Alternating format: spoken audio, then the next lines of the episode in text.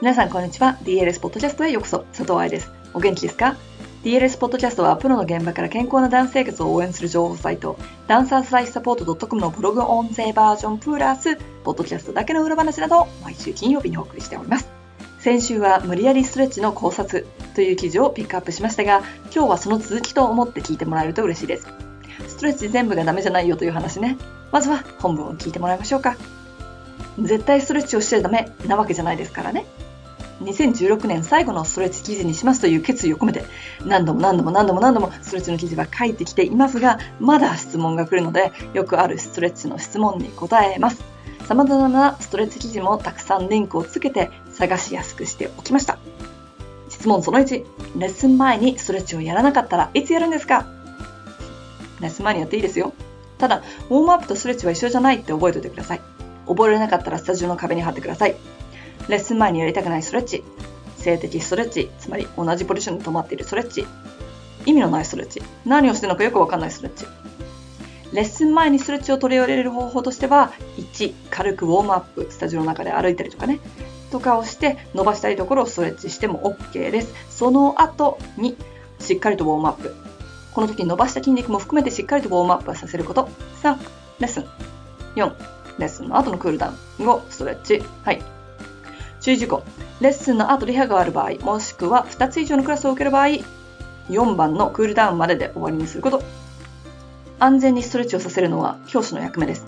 ストレッチはエクササイズの一部。スタジオでやらせる場合、もしくはお家でやらせる場合、しっかりと何をやってるのかを理解して説明できるようにしておいてください。質問その2。痛いところをずっとストレッチしてるのですが、一向に良くなりません。それそうだ。痛みの原因はストレッチで解決するものではありません。指をさ、紙で切ったとするでしょ？痛いよね、あれ。その傷口を引っ張って開けませんでしょ？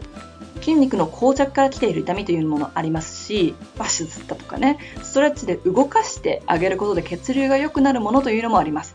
肩こりとかね。レッスン前に伸ばしておいてあげることで他の筋肉が使いやすくなるというのもあります。だけど、そうではない怪我もありますから十分に気をつけてください。捻挫した足首をぐるぐる回したり伸ばしたりするなんていうのもおかしいですよ。捻挫はダンサーに起きやすい怪我ナンバーワンなのでみんな覚えておいてください。質問3。開脚はできるのにターンアウトはできません。そりゃそうです。開脚スプリッツとターンアウトは股関節の動きが違います。自分のターンアウトがどうして向上しないのかをしっかりと考えて、その理由に合ったエクササイズやストレッチをしましょう。ターンアウトに関しては解剖学的にもエクササイズ的にも説明してあるのでそれを読んでください。あと本も出てますしね。股関節だけでなく全ての関節では人体が緩んだ形になっている時可動域が広がります。またアクティブにつまり自分で動かしている時とパッシブに何かに動かされている時ではパッシブの方が動けます。というこの2種類の解剖学的なことを理解すると股関節が曲がっている形で開脚で自動的に行われている時開脚で床で。の時では関節が大きく動いてくれるっていうのが分かりますよね。でもねほとんどのダンサーがターンアウトができないという場合軸足じゃない？もしくは踊ってる時の動きの中でじゃない？つまり床でのストレッチが踊りになることは絶対にないということ。頭に入れておいてください。質問その4エビ反りはできるのにアラベスクが上がりません。もしくはカンブレができません。そりゃそうです。エビ反りが正しくできている生徒を見つける方が難しいですもの。正しくできてなきゃストレッチなんて役に立ちません。バレエに全く使えないエビ反りの例として、お腹ベローン、背骨の上に乗っかっちゃってる、両足がっつり開いてる、アンオでしかバランスが取れない。アラベスクってアンオって少なくない？肋骨開きまくり、肩上がりまくりとかさ。何のためのストレッチなのか考えろっていうのはこういうことよ。特にアラベスクもしくはカンブレデリエールができない理由が胸椎の上の方が動かないからであったならば腰からぐにゃっと曲がっちゃって引き上げられないのであれば、エビ反りは逆効果です。怪我の原因にもなります。背骨には癖があって、動きやすいところと動きにくいところがあります。それを考えず、動きやすいところばっかり動かしてたら怪我につながります。髪の毛のゴムさ、同じとこばっかり使ってたら伸びてきますよね。そして切れちゃうよね。それと同じ。カンブレレリエールができない子には下向きルーティンをおすすめします。多分ね、できないと思うよ。質問その後、しゃがんだらかかとがつかない子たちがたくさんいます。何をしたらいいでしょうか？別にしゃがむという動きが踊りに影響しなかったらしゃがまなくて結構です。しゃがんでかかとがつくイコールアキレス腱が長いのではありません。足の長さと胴体の長さの比率、すねの長さと大腿骨の長さの比率、腰椎の柔らかさや足首の柔らかさなど様々な要素が関係してきますし、おっぱいの大きい子は難しいなんて物理的にぶつかるという問題もあります。今まで各国のバレエ団ダンサーを見てきましたが、プロのみんながみんなしゃがめるわけではないですし、それとジャンプ力も関係ないようです。スタイルのいい子ほど難しかったりもします。よくあるジャンプの時にかかとが浮いてしまうというのは別問題です。よく考えてみてください。そういう子たちはバーでのプレイできてるでしょ？だったら柔軟性が足りないのではなくって、ジャンプの時のテクニックが悪いんです。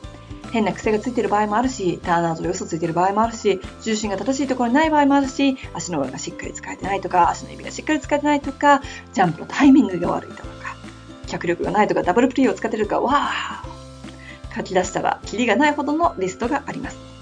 確かにアキレス腱の短い子や足首の前が硬い子というのは存在します。その子たちにやらせるエクササイズはありますが、しゃがむのはやりません。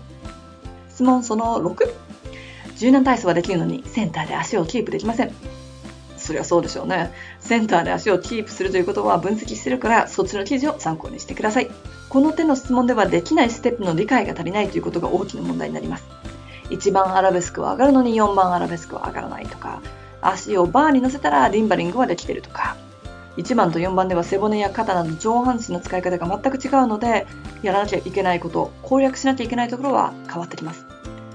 どこが硬くて何が不可能なのか、どこが弱くて何が不可能なのか、コーディネーション力がなくて不可能なのかというのでは違うアプローチが必要になってきます。エクササイズに難易度があるようにストレッチにも難易度があります。32回転の前にピルエット、ピルエットの前にルチレのバランス、ルチレのバランスの前に5番ポジションのルルベのバランスとかさ、順番あるよね。ストレッチにもあるんです。そういう順番が。このストレッチ本当に役に立ってますかという記事で取り上げた前後開脚。これはかなり難易度の高いストレッチです。その前にやらなければいけないストレッチはたくさんありますし、小さい子たちに指導するならばもっと簡単で安全なものにしないと。また、間違ったストレッチが成長期の体を変形させてしまうかもしれないリスクも考えてストレッチを絶対にやっていけないわけではないですよ。柔軟性はテクニックだけでなく、怪我予防にもつながります。より動ける体は表現力の幅を広げてくれます。ただ、やるんだったら怪我しないことをしたいでしょ？やるんだったら効果があることをしたいでしょ？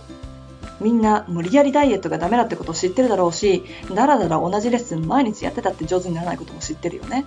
オリンピックの選手がやっている技をいきなりやったら怪我するっていうのもわかると思う。同じ考えをストレッチにも使ってあげてくださいね。いかがでしたか？柔軟性はダンサーにとってとっても大事な要素です。だからね、体が硬くていいよと言ってるわけではないです。柔軟が全部ダメだって言ってるわけでもないです。ただ、柔軟性をアップさせるにはストレッチであるというこの方程式、この考え方を見直してほしいんですよ。柔軟性というのは関節の可動域を上げることだけでなく柔軟に動けること関節可動域が大きくなった分強くなければいけない筋肉を作ることなどというものが裏にあることを理解してほしいんですもちろんダンサーのゴールはどこかオーディションで何を見られているのかっていうのも大事な部分ですよね今週の月曜日にアップした記事では実際に2018年に日本国内外でオーディションを受けたダンサーの話をもとに情報ページを作ってありますそっちもぜひ参考にしてくださいでは今日のポッドキャストはここまで。また来週の金曜日にポッドキャストでお会いしましょう。ハッピーダンシング佐藤愛でした。